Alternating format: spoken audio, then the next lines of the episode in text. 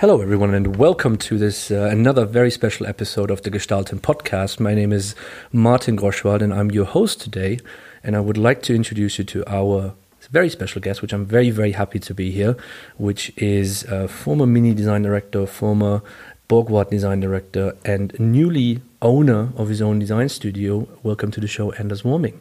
Thank you very much. Thanks for having me. You are most welcome, and uh, we are actually quite excited to have this conversation with you loads of things happened for you recently. And uh, first of all, before we start, congratulations on uh, starting your own little design shop. Thank you very much. No, that's a it's a big step for me, and in many ways, it's a, it's a real dream come true as a car designer to be able to do your own thing. Yeah, yeah. We will go into quite a bit of detail how this came along and uh, you know what your ambition with this is. But for everybody who's listening to Anders for the first time, was never heard of him before. There's probably only very few people for uh, for which this is the case. Um, as mentioned, Anders has worked for BMW before, Volkswagen as well, Borgward Design, and uh, is currently based in the Munich area. Um, Danish national has been. How long have you been in Germany now? How many years? on and off, I would say, but all in all, 15 years, maybe 14, 15 years all now, effectively. Yeah. So he's an adopted German. a little bit. Yeah, a, little, a bit. little, bit. And uh, I think the most notable cars that you you have been involved, or like you know, if we look back into the last conversation we have had with uh, Takumi Yamamoto, when I asked him the question of what was the uh, one of the most influential projects that unfortunately he couldn't be part of, you were actually part of the Gina. You were part of the BMW Z4, the old one, not the new one. Uh, the Mini Vision 100, you know, and alongside the other mini ranges that are currently out. And of course, the last big one was the uh, the Borgward Isabella. Mm-hmm. Um, did I mention anything that was close to you that uh, you said you might have said like you know this, this this is worth of this list that's very dear to your heart? Well, very dear to my heart is uh, actually on that list is the um, Mille Miglia concept mm-hmm. we did at BMW Mille Miglia which has a long story behind it, but that's also still sort of like a, a dream project that I always, yeah, like to look at, like to reflect on this car. So, but yeah, no, you got you got the main cars, uh, obviously. I think uh, projects that are worth mentioning is just in my role as BMW exterior chief. I basically looked after all BMWs yeah. at, within, let's say, a four five year period, yeah. which was like one series, two series, three series, yeah. four series. Uh, it was basically pretty much all BMWs that currently uh, on the road. Um, somehow I was involved with it. Wheel program, M Sport packages, that whole lot. Yeah. So that was also a big chunk of my time there. Obviously, within huge teams and a lot of people involved, but that was sort of my responsibility. Very good, very good. But let's before we come back to the past a little bit, let's talk about the present. Yeah. And uh, only a few weeks ago, you have started off your own little design studio, Warming Design. Mm-hmm. Tell us a little bit more about that. How did that come along? I mean, that's quite a big step for someone who comes, you know, from a from a vast experience of a corporate culture to to take the step of say like, look, um, I'm starting something on my own. Obviously, a lot of people have done it before. We can talk about Giugiaro, we can talk about Chris Bangle as well. Mm. But uh, what is your what was your initial kind of direction you wanted to head to with something like that? Yeah, it's a it's a um, it's a very very valid question, and I have to say, I also uh, even to this day, I'm a little bit um, also surprised by myself because it, it was a big step. Um, but uh, looking back, reflecting a little bit on other decisions I've made in my career, uh, are equal in the sense um, to what I've done now. Is basically I like uh, with and I don't think I do it uh, consciously, but mm. it, when I'm looking back, it seems that you know every five, maximum seven years, I need I need a big change. I need a, a big new challenge. You know, obviously, sometimes I'm four years in a row or two years in a row or further. Uh, but o- overall, you know, so at an, at an average, I feel like like every fifth year, I need a big mm-hmm. big change. Um, and uh, that was that was basically as big as it could be because I knew of my career within the automotive industry, and I was aware of, let's say, the presence and and the roles that I've had. Um, and I thought to myself, um, what's the biggest challenge? And that is to um, return to the roots. Mm-hmm. For me, it's a little bit.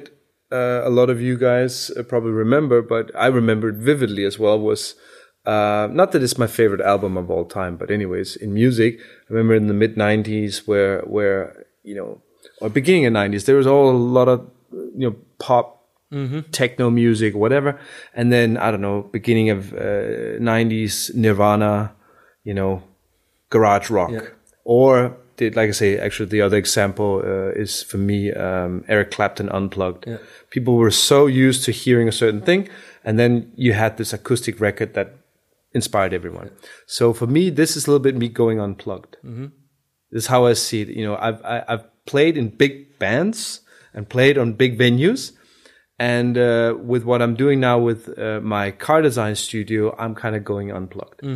Uh, I am very proud of um, considering myself a very avid uh, design designer, not just by by by job title, but because my right hand designs stuff. I'm very keen on drawing. I love drawing. I've been very proud of my abilities to draw cars since a little kid. And uh, what comes with higher positions in uh, the corporate world means you spend a lot of time away from drawing. And I was missing it. Yeah. So I kind of went unplug- unplugged with this uh, decision to say, I personally want to um, um, increase radically the amount of minutes a day that I'm sketching. Yeah. That's my goal. I want to be closer to people in a direct rapport on decisions on uh, car design. That uh, you know, car design decisions is my life. It's it's the air I breathe, right? So it's um, if it then becomes too many words and too many pointing at things. Isn't there a famous car design uh, um, uh, website called "Car Designers Pointing at Things" or something like that?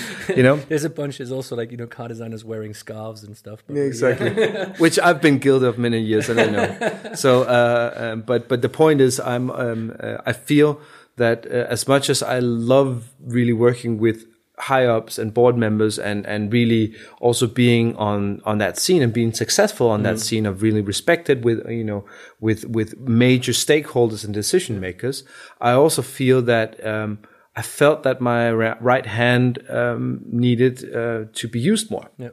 I don't think I was rusty. I was probably one of the car designers that um, made a big deal out of. I like to get up early in the morning. In Munich, you have to because if you want to get into office early, it's better to drive early. So usually, I would arrive uh, at the FIZ. Um, I don't know, 7.15, 7.30. And I have about an hour to sketch every morning. So I've done that for many, many years as one of the leaders, probably who's been sketching the most, basically as a closet sketcher, right? So I get in the morning and I sketch for the full day. So I, I, I, um, I have sketches, a sketch on top of maybe sketches that I've done myself or other people have done on the server and give input basically with my right hand. Mm-hmm. But what I realized is, well, that one hour that I really effectively draw every day is too little for mm-hmm. myself and my own ambition to become better at my craft. So basically, what I'm getting down to is I want to improve my craft. I want to get closer to people, work with customers directly, and have them feel that they're gonna great, get great car design from our interaction, our close interaction, and I can sketch very quickly and high quality what people are looking for. Yeah. You've you've obviously mentioned like you know when you go on your website there's a bunch of videos um, that you that you've released and one of them is about your philosophy Yeah. um, about design. So when it comes to that and obviously starting something on your own, you just mentioned you want to get back into the craft and like you know do more sketching. Um, how how do you think your philosophy will help you with the clients as well? Because you know when you come from a corporate background, the philosophy is usually given to you by someone else or by you know other stakeholders, or like there's too many decision makers in that process. Um, when you when you do these projects now with uh, with warming design, what is your goal in like you know transcending your own philosophy with these new clients? What uh, what is it that you want to achieve with that? Well, be honest with you, I've always loved that. That sounds a little bit contradictory, but I've always loved working close with very big uh, stakeholders that have very strong opinions. So I'm probably one of the least, um, not least, but uh, at least I don't think of myself as a very high nosed designer. I really love to get much input from people.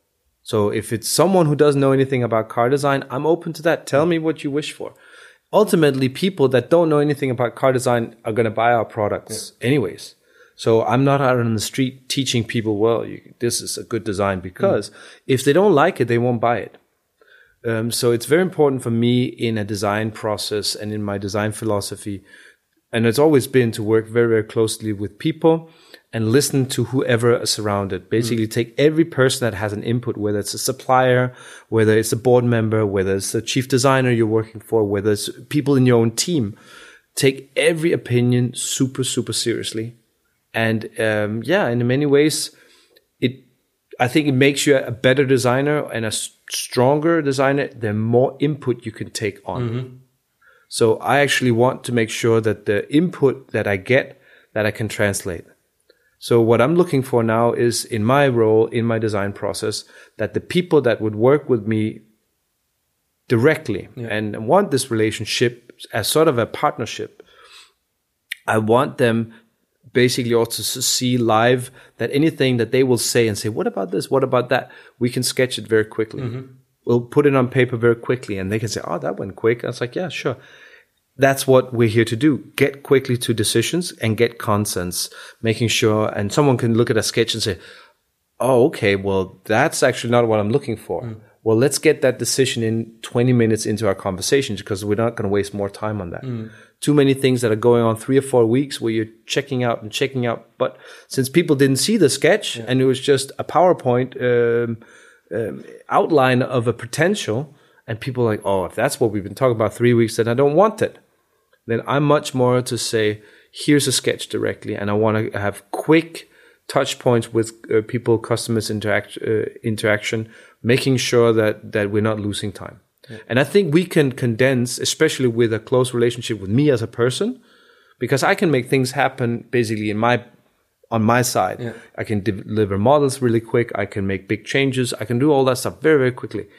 Um, and I think working directly with me a design process will be higher in quality, but also shorter in time. Yeah. And you have more fun. I mean, you know, there's nobody uh, of famous car designers that, uh, you know, will ever refer to a project that they're proud of in 10 years time or whatever if they didn't have fun doing it. Yeah. Whether you're the person paying for it, like you're a big company, you want to design for it, they, even though they may be paying the bill, they still will refer in 10 years, man, we did that and this was an amazing experience. And we as designers will say the same thing, but these kinds of processes where you're like, you know, as I always say, circling the airport and people not making decisions and all that kind of stuff is grinding. And ultimately you won't look back at those projects and say, man, we did that. Yeah. You're referring to, you know, former projects of mine, and I'm not going to go too much into it right now, but basically BMW Gina uh, was, you know, one of the most intense projects I've ever been involved with.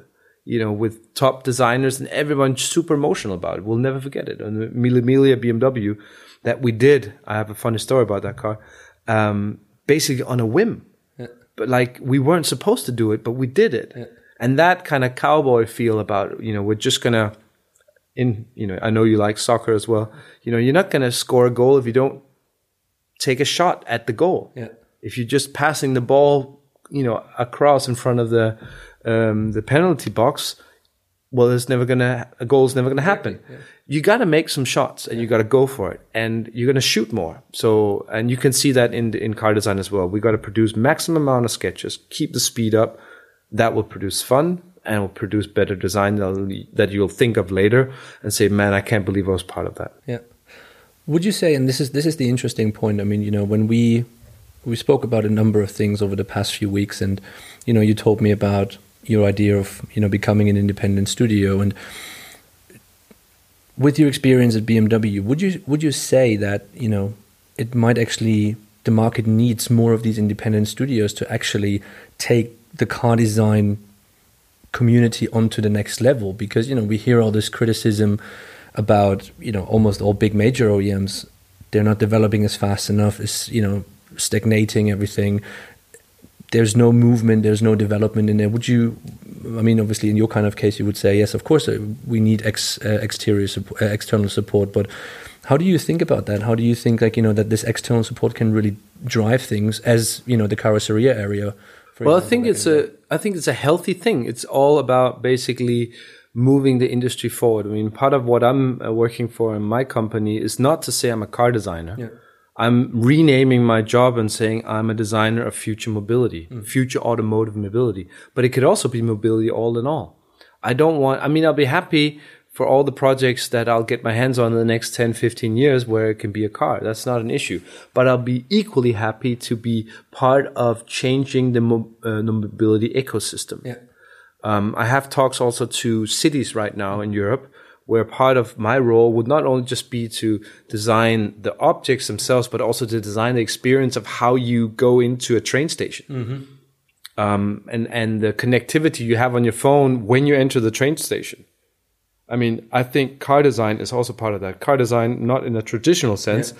but the aesthetic experience of a shape, of a form that uh, could be a bench, uh, could be a, a, um, a hook where you attach your uh, you know, bicycle you bring along or whatever. All these things are three dimensional objects, just like Charles and Ray Eames was making something great out of a living room environment and all the little pieces. That's how I want to spread out. So on the OEM side of things, I th- like I say, I think it's about health uh, in in in sort of the health mm-hmm. of the industry. Uh, it's like exhaling and inhaling you got to have the big OEMs that do and bring the quality uh, uh, forward. All the startup companies need the OEMs to show the way. Yeah. On the other hand, as far as inhaling, exhaling, you need checks and balances. It means you need a lot of little speedboats around the big boats yeah. that stir up the water and say, "Hey, we can go here, we can go here, we can go here." So uh, basically, I moved from obviously being uh, involved in some big boats and great endeavors. You know, uh, I'm very, very proud of what we did with Mini with the Next 100 yeah, yeah. because that was within a big system, but still it had a lot of speedboat character about it. And it was true, honest, authentic. It was a real plausible idea of how would Sir Alec Issigonis, if he was alive today, how who would he think about mobility in 2030 onwards? Yeah.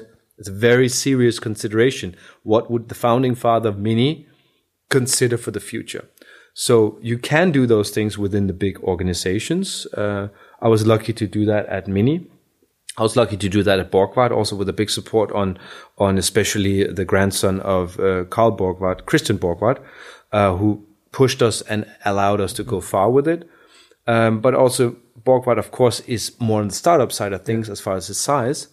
Um, so I think it's checks and balances. You need in all sectors, on the big boats, on the small boats, you need um, um, you need each other yeah. to push each other to look with social media anyways you know all big OEMs are using social media to do their checks and balances and um, I think a lot of decision makers in big companies are even spending time on Instagram looking at sketches from student projects yeah. like them and you guys are also helping with that you know showing that yeah. stuff I follow you guys stuff uh, all the stuff I didn't see in Shanghai mm. I will check up on your you know uh, feeds uh, just because of um, um, the wealth of visual um, visual stimuli we have, and uh, the OEMs are increasingly, and I think with a good speed, um, opening up to that input. On the other hand, we need the speedboats as well. Good examples like Tesla or whatever, but also now Tesla is also a medium boat, yeah. and needs to look at some other speedboats. Yeah it's always a renewal process, isn't it? I mean, you know, we see it in the tech industry.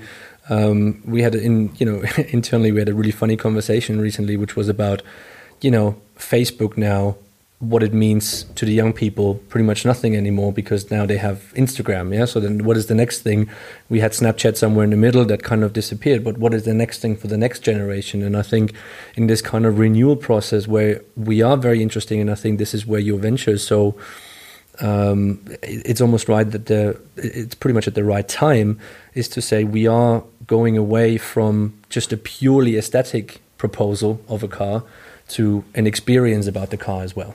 And you mentioned something earlier about you know unplugging yourself pretty much, and I think unplugging yourself also probably means a little bit of yeah, it needs to be a beautiful shape, but is it also you know worthwhile within this bigger environment and and that's obviously you know going to be interesting to see because I think that's where the the really input for the OEMs have to come into. You know, this kind of connection of what is an ecosystem, you know, and how can a car contribute, or like you know, a vehicle contribute into that ecosystem.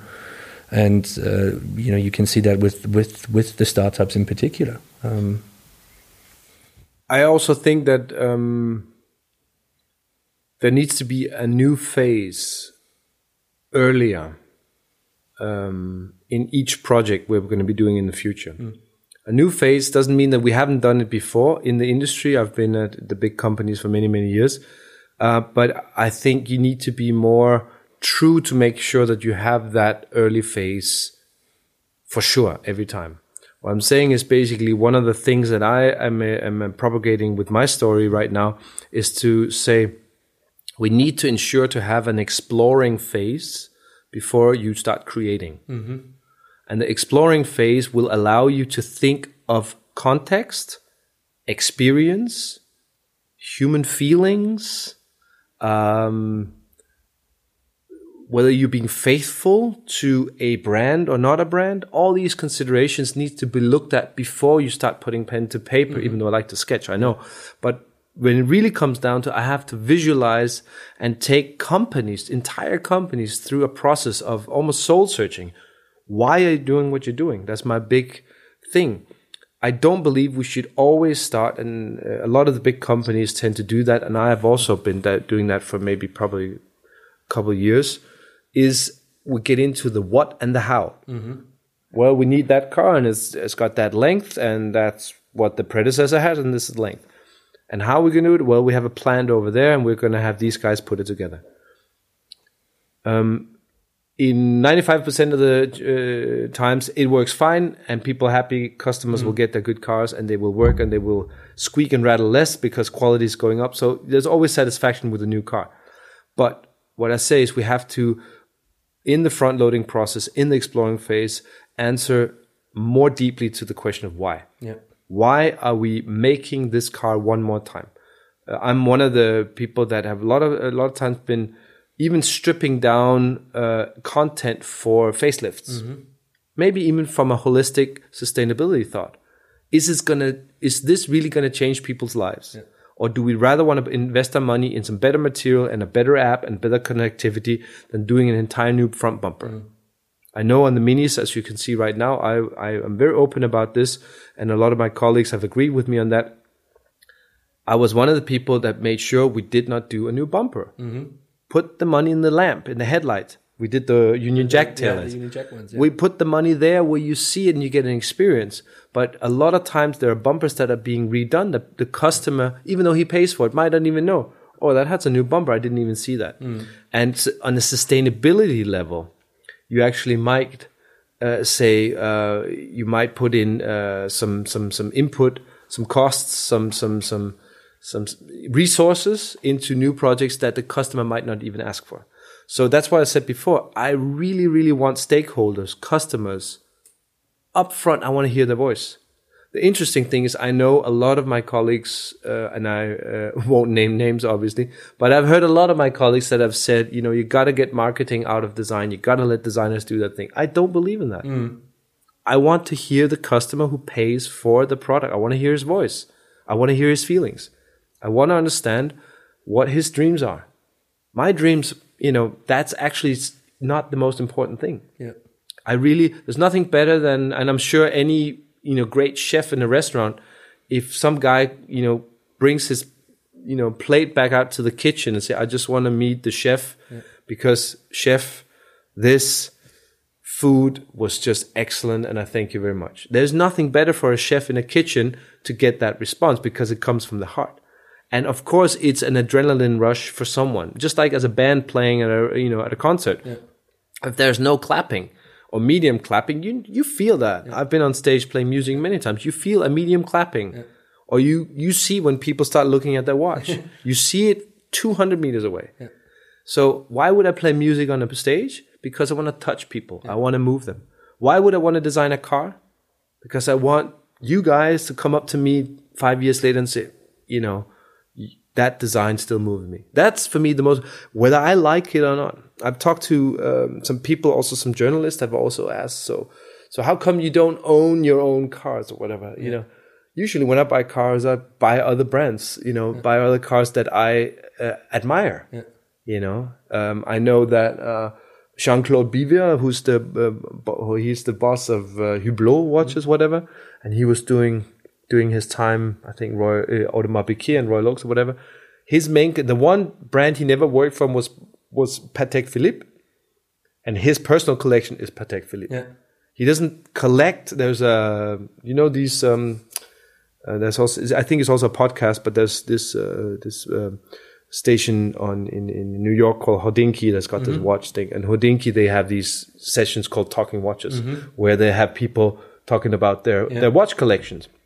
And then Jean Claude Biver comes on and he says, I don't collect my own stuff. I collect the competition. I want to learn from them. Yeah. I thought it was beautiful image. And, and I thought, wow, okay.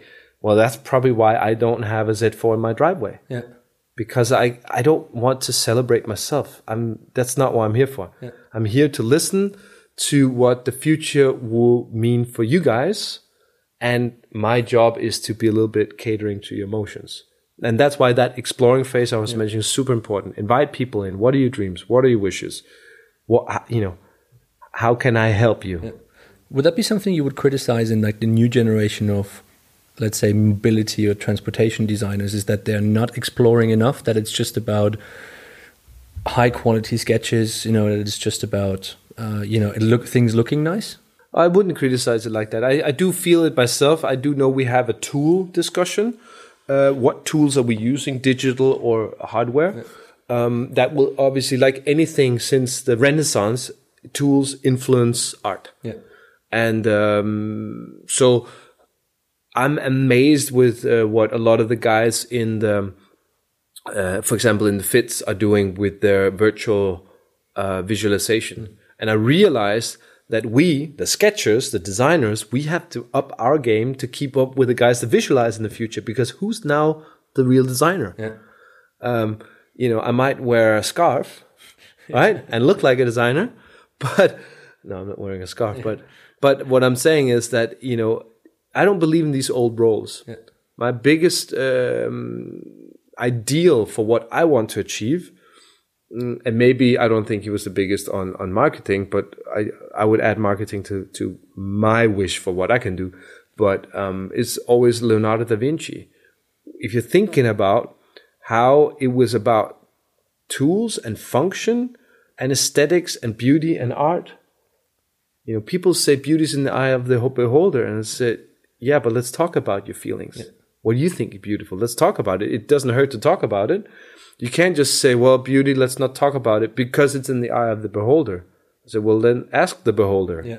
what he likes. You know, I do think beauty is very important. I mean, I I, I own a 993, 911, and and and I can look at that car for hours, and I know that it's the car that well next to the Miura that obviously I can't have, but but that's a car I could sit at in my garage and I just stare and and I just admire the process and the people that's you know made that piece of art for I mean 993 is for me just like so wonderful because it it adheres to everybody's sense of beauty.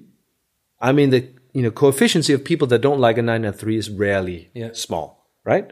So, but it doesn't mean that it's any less intellectual. There's stuff form wise and proportions and and and um, uh, package wise uh, and story wise happening on a 993 that you know go goes really deep. Yeah. that it's not just a, a pretty face. There's it's got depth and depth and depth so i do believe in beauty. I do believe in automotive beauty. So i cannot criticize anyone you know who's sketching tons of sketches. Quite on the contrary i believe 100 sketches is better than 50 because it makes you a better drawer Yeah. and you practice your craft. Um, so practicing the craft is you just we all know you know you need 200 sketches 300 sketches. If you get want to get close to something that's anywhere good. Yeah. that's maybe one thing we could say because we are such a fast moving world and we want to impress you know i would say don't post your first sketch online. Post your 201st sketch. Then it'll be good. Then we'll talk about it. That's probably what we're we're trigger happy on posting our sketches. Um, you know you gotta we are we gotta spend more time practicing our craft uh, less time maybe consuming what other people do and really practicing our own craft. You were obviously in a position in at multiple companies where you had to decide quite a lot. So when it comes to criticizing or you know giving you know new thoughts to your your your team that you're working with, or you know it can also be intern students, whatever. Um, how how would you how would you go along with that then? Because you know obviously. Well, I'll give you the- criticizing is part of an important is an important part of uh, Ah, yeah, but, cri- but criticizing, I mean, okay, um, I don't want to paint uh, or to put myself in a position that some might say that uh, I know better than others. Not, I don't, not what I want to say. But one thing, if I may say so, that I've always been very, very good at is to be unselfish Yeah. about a design process, not put myself and my opinion in the foreground.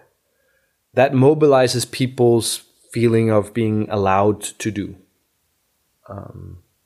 it's the strangest thing. It has nothing to do with what I'm saying right now, but I, I did watch like 10 years ago because I love the Beatles and all that kind of stuff. That's that, uh, there's a DVD uh, from Paul McCartney called Wingspan where he left Beatles and the DVD explains the 10 years of him out of the Beatles and how do you deal with the post Beatles phase? Obviously, very relevant topic for me. How do I deal with not being at the Beatles anymore yeah. and have my own band called The Wings now? So it's the same same thing. Not that I'm Paul McCartney, but that thinking. And um, but that's another thing. Um, what Linda McCartney often said to Paul McCartney was that sentence, "It's allowed," Yeah.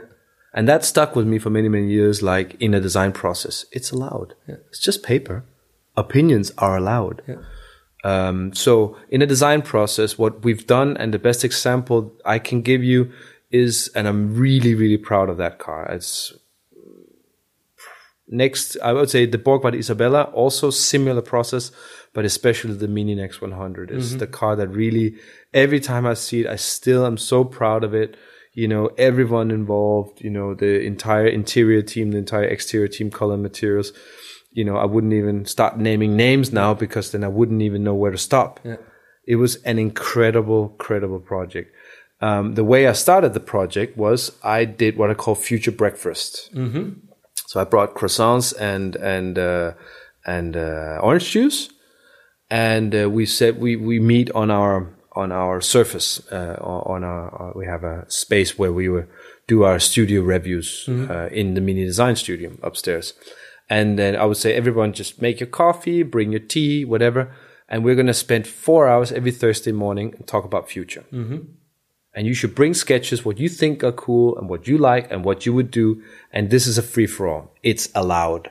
And not just from cars, like anything. that you can think of. anything future breakfast. We talk future.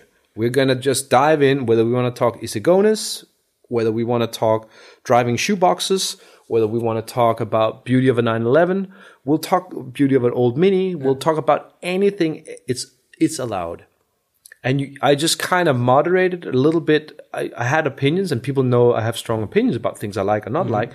But I also just told anyone, if I'm allowed to have strong opinions, you're allowed to have strong opinions. Speak out, honey. I want to hear what you think.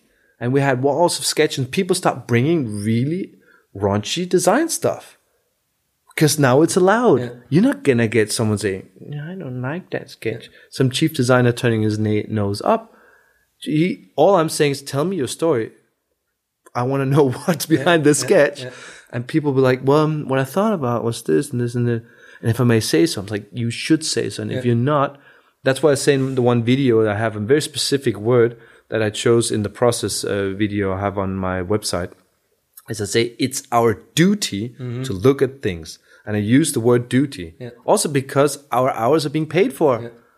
You know, if we're in a design team and we have young designers coming out of design school and they're super talented or whatever, why are you holding back? Why are you not voicing your opinion? What are you afraid of? Quite on the contrary, I have to step on your toes and say it's your duty to voice your opinion about the future. Otherwise, why would we pay your salary? I'm sorry. Let's be open and let's speak in the world of it's allowed. So the result of that was the Mini Next 100 that just, I think, you know, blew it out of the park. You know, it was a, it was such a deep car. We allowed to do a Mini that didn't have, you know, the classic, you know, round headlights up on the bonnet. You know, Christopher Weil, I will mention his name, and also Stefan Goeppel, whatever. They were so powerful in the way they put. They said, let's let's not have the eyes up. Let's just put the round inside the grill mm-hmm. that we're seeing through anyways. And it was like, okay, and you you have no dashboard, and you can have a mini and the character of urban mini mobility without the round headlights, and it go- still emotionally got us because it was such a beautiful car. So for me, that's um that's uh, um, the best example of how to motivate people to to to to do this. It's allowed, and not only that, it's our duty as designers and as visualizers uh, to to put onto paper what the future can look like. Is that what holds a lot of, let's say, you know, creative companies, and I don't just want to include car companies in that, but general kind of product companies back? Is like that they're not looking, or like you know, that they don't think it's allowed. It's more just like let's follow the path that we're given. Yeah, for sure. And also, I would say that uh, it's a generational thing. Um, and and you know, what I'll do whatever I can not to to get old. I mean, uh, there's some wonderful TED talks online. I mean, I'm not the only one speaking about these things.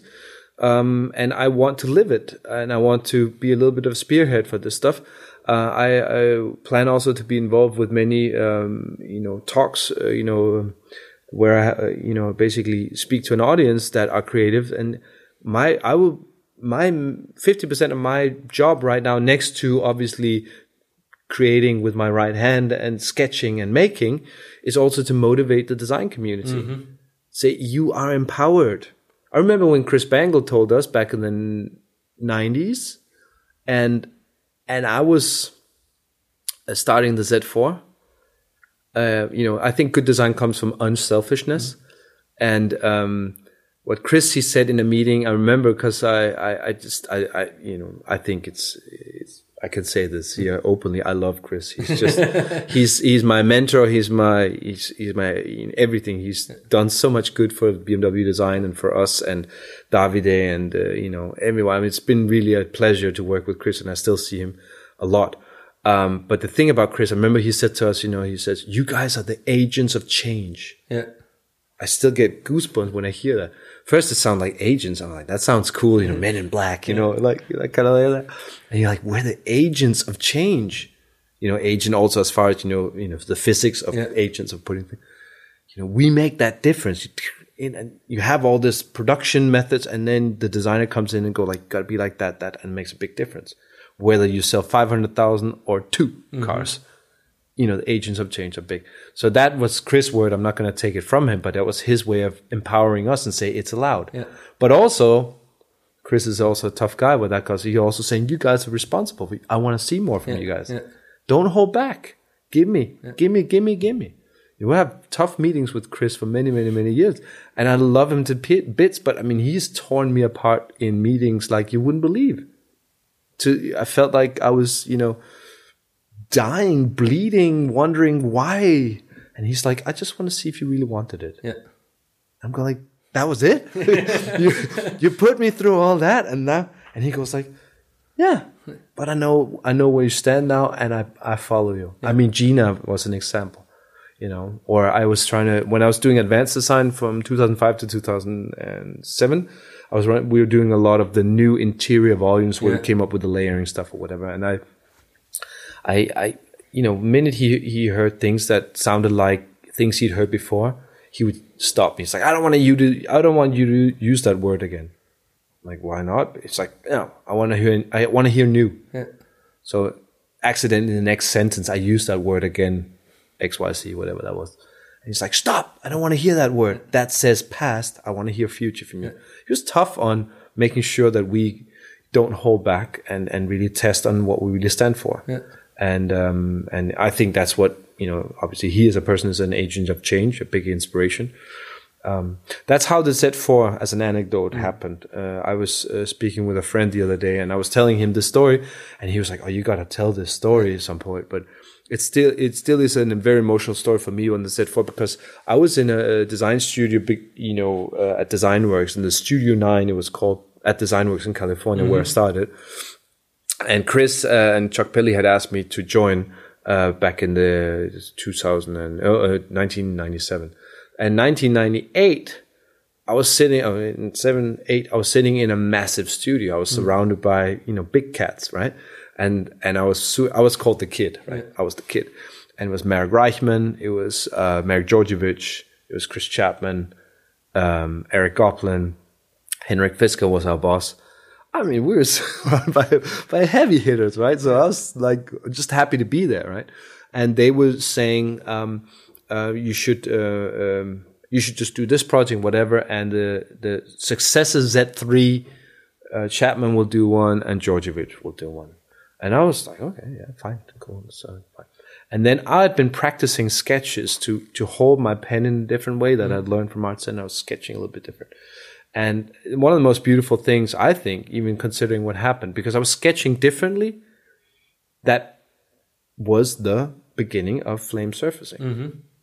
Because what ha- had happened at Art Center, I had an experience with a teacher because I was doing a um, life drawing, naked people drawing, sitting there drawing that, and I was holding the pen like I draw cars. And then my uh, teacher came over and he's like, "Oh, you car designers, you always hold the pen the wrong way. You're doing the outline and not the shapes." I said, "What do you mean?" He's like, "You're just doing the shape, the outline of what you see, and then you fill in the muscle and the bone structure and all the stuff. I want you to do the bone structure, the muscle, and then derive the outlines." And my head went. Yeah. I love that, right? Just like, so I had that in the back of my mind. Do the bone structure, the muscle, and then derive at the outline. So what I was playing around with, independently of of not knowing I was going to get a model, was I was sketching on a very soft paper with a Berol Prismacolor, you know, twisted shapes. So I was sh- doing the muscle Yeah. and then deriving at the outlines of the car. And then what I was saying, the very unselfish story was Marek Djordjevic. He literally came by. He was also very involved with the uh, original uh, Rolls Royce Phantom at the time. So he had his head a little bit in the Rolls Royce ambitions, uh, I think. And he was told he was going to do a Z3. It was going to call the Z3 successor. And then uh, he came around my sketches and he's go like, "Oh, look at the kid. He's got it going on. he should do a model." So he gave me his model. Yeah. And I was like, "What are you doing?" He's like, "No, no, I love those sketches. You know, Henrik, you know, ask Anders to do uh, a model instead. I don't need to do it. I'll, you know, I don't, I don't have it." He had some sketches. I thought it was nice, and then I got to do the model, and I did the sketches or uh, the the scale model with Brady Gall, who's an excellent uh, clay modeler at DesignWorks, and and we did the shapes, and that was the birth of flame surfacing because it was the twisting surfacing on on planes.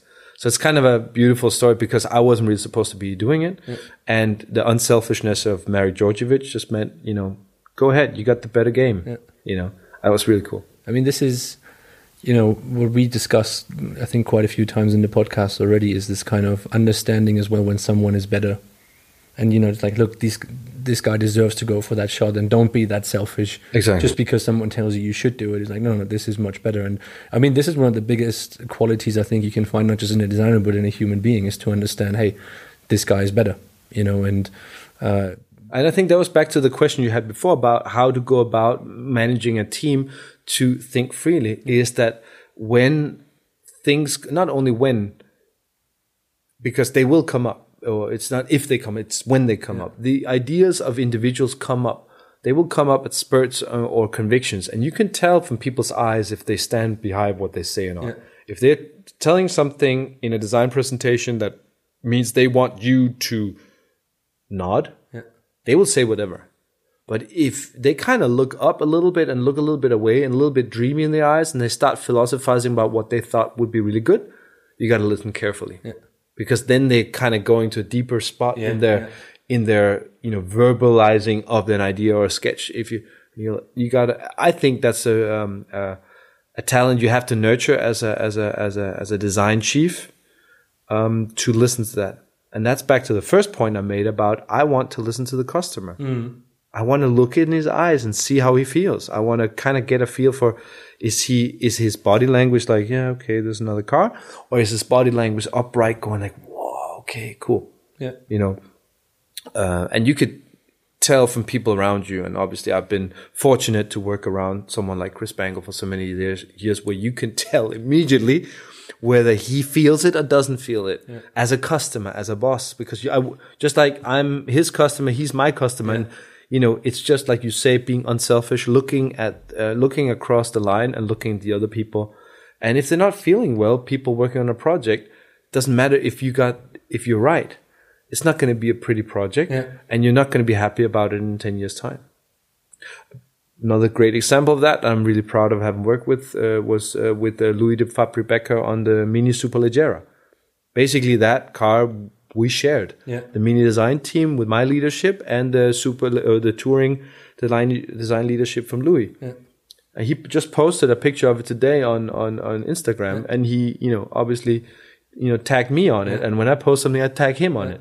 It's not about him or me. We know we did this car together, and we were in the car together when we drove it into Villa Yeah, d'Este. yeah, yeah. And and and and you know we love each other for that, knowing that I know what you brought, and he knows what I brought, and it's that's you know you know it, it- you got to have that unselfishness, I think, in order to succeed in this industry. The minute you start pushing yourself forward, yeah. Maybe some people sometimes have accused me of being, you know, a little pushy on things. I do think you have to push things to stir things up a little bit. So sometimes uh, maybe with me it can get misinterpreted as being selfish or, you know, arrogant or whatever. But I'm saying, no, no, no, you got to look behind the surface. I- I'm pushing for everyone. I'm pushing for all of that. And you got to stir up a little bit of dust sometimes to wake people up in the tracks. So yeah, you know, there are certain leaderships, maybe I belong to that, that will also put my foot down and say, okay, okay, I've heard everything now. We're going to go through that door. Yeah. Okay, sometimes you got to do that. But I think ultimately, 90%, 80% of the time, you can follow the swarm, swarm intelligence. Yeah. You've you've been around a little bit, obviously, in different countries. Um, you're from Denmark. You now live in Germany. Been to the US a little bit. How did you know living in all these different countries, you know, shape your professional life as well? I think um, culture is basically the reason why we're here also in car design because I think that we're contributing to culture in cars and what we do. Because, you know, obviously as a, as a Danish kid, um, I know how many kilometers I've walked to the train station to get the latest car magazine, you know, and it's like once in a blue moon there was even a new magazine that would make it out to where the train station was in that part of Denmark where I was living. I mean, you were under a rock back in the days, you know. It was amazing. I even knew what Pininfarina was or whatever. So back in the day, I, I always had a humble feeling towards car design. Like it was always greater than obviously me as a little Danish guy. So I think um, that has shaped my professional way of working, meaning I always find myself um, as dynamic as I may be and pushy for certain things. Uh, one of the things that I always pride myself as is being humble and not being boasting. You know, I like to talk about these projects, and I hope you, can all understand that I speak about them in in in in I would say a um, Like I appreciate. appreciation for the people that I did it with and the moments that I experienced with Chris or with Louis or with Christopher Weil or and all these people that I love dearly. So it's not a it's not a selfish thing. And I think the thing I've learned most about the you know cross cultural thing is humbleness. That um, that that that you are just another fly on the wall. You might have a title, chief designer Mini or uh, chief exterior designer BMW or you know these are wonderful titles but you're still in the big cosmic thing you you know I think humbleness is okay that being said another thing that that contradicts that that I've learned uh, next to the humbleness is um, honesty Yeah. And learned that um, in many cultures, um, honesty will be rewarded, and you know, honesty also means telling the truth. You know, but also in the moment, uh, to to say say what you think. So that uh, that is more being true to myself, saying whichever culture. And I've dealt with a lot of American, and I know how that works. I know I've dealt with a lot, obviously, with Germans. I've lear- dealt with with Italians because I studied in Italy. Uh, lately, I spent two years with Borgward, where I was much in China and dealt a lot with Chinese cos- uh, colleagues. So, as much as I have respect for the alter, uh, the, the the other um, uh, cultures around me, I also try to look at myself and make sure that I'm faithful to myself. So being honest about what I think, even though I know, well, in this culture you don't do this or you don't do that. You know, as long as if you're being cordial and if you are, are, are keeping your your demeanor, you know, in a, in a good, you can still be direct and say, yes, I know, but. Yeah. This is how it is, and um, this is my position. Yeah. So on the one hand side, the humbleness of where, where you are, which I think is the world openness. The other side is also you got to keep your own line. You got to mm. be true to yourself. Just because you're in a culture where that and that is expected, in an American culture or in a Chinese culture or in a German culture, that and that is expected. I still think you have to look at yourself in the mirror and say, okay, well, who am I? Yeah. Well, and I don't just a copy. Exactly. You don't want to go to meetings and just you know blend in with the wall, because again, also like I said before, you have a duty to speak up. Yeah. It's not, you know, it would be nice if you'd speak up. You have a duty, you know, the, the clock's ticking. The processes are going. If you don't say it now, um, and please say it in a cordial fashion, yeah. and I will also adhere to that.